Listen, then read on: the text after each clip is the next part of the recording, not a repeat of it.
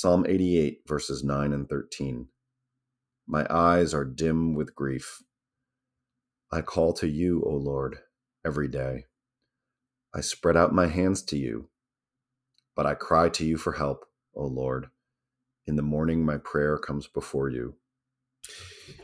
Uh, I have probably written about 20 um, pieces in this book on my adventures in wil- the wilderness. In this case, uh, on the Appalachian Trail near the Susquehanna River, uh, and a journey, a 17 mile journey I did one day with my son Arthur. Um, it started off well enough. It started off in a little town called Duncannon, Duncannon. We crossed the river and then went up a ridge. Uh, the the trail is very rocky and not a pleasant pleasant place to walk, and there wasn't very much water. And as we walked, we got further and further away from civilization. And I had a car in Duncannon, but I didn't have one at the end. What I had done is I had called um, people who are called trail angels, who uh, for free actually serve as kind of a a ride for somebody that you know doesn't have two cars or or so on and so forth.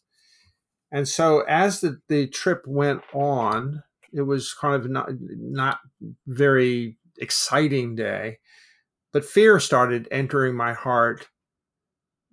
Are they going to be there when I get off the trail? Hmm. And I had no way of knowing because my phone didn't work in those days. And I don't know when this was. It was around, I don't know, 2000 maybe. Uh, the cell phones had kind of marginal utility. Uh, so on and on we trekked, and the more and more I feared that this was going to be a bad story at the end. So we finally get to a place where it's the trail starts dropping down to the road, and my son had gone ahead of me, and you know I couldn't hear anything because the woods you sound just doesn't carry very far and as I as I get further and further down, I you know I'm now like semi panicked when I heard voices, and what, what those voices were coming for, from were the two trail angels who had actually showed up. They had been waiting for us, mm. and mm. we got there. Um, why I uh, picked this verse for that, I'm not sure. My eyes dim with grief. I call to you, O Lord, every day. I spread out my hands to you. Yes, I was praying on the way that uh, these angels mm. would show up. Now that's a metaphor. It's pretty unimportant in terms mm-hmm. of you know life, mm-hmm.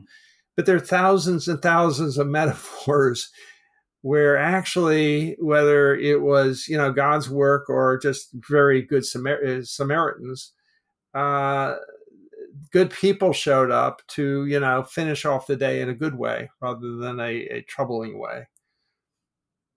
That's why i wrote this.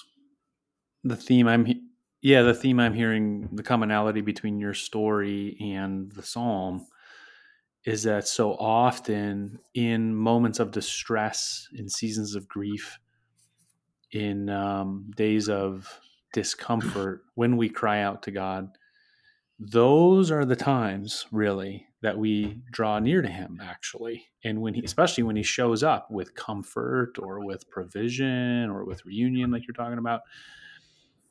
And um, to me, it's like, okay, next time I have a day of discomfort or a moment of distress or a season of grief, instead of being really anxious about the fact that I'm in that moment, I'm going to look for God. I'm going to say, okay, you know what? There's been a pattern in my life. Whenever I'm in these moments, I, I find God there. That's going to take away the anxiety of the discomfort and it's going to make me hopeful that in the pain, in the discomfort, in the distress, I'll be close to my God.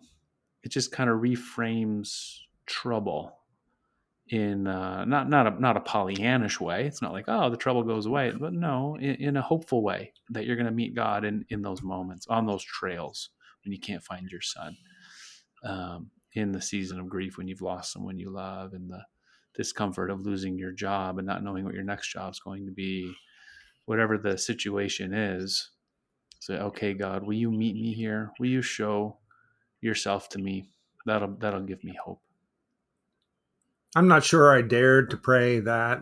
Um, this was a, a, long time ago. Mm. Uh, I think before I'd read any books, but I was certainly on the Christian walk.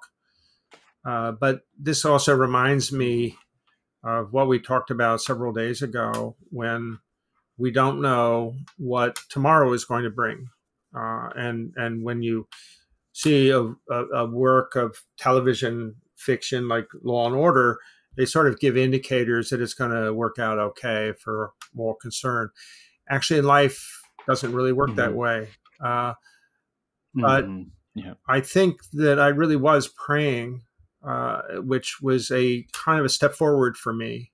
Uh, I, I don't think that was the first day I ever prayed. I'm just saying it was a step forward. I was I was conscious of the Christian nature of my life at that point uh, as I was, mm-hmm. I think, maturing in in the faith.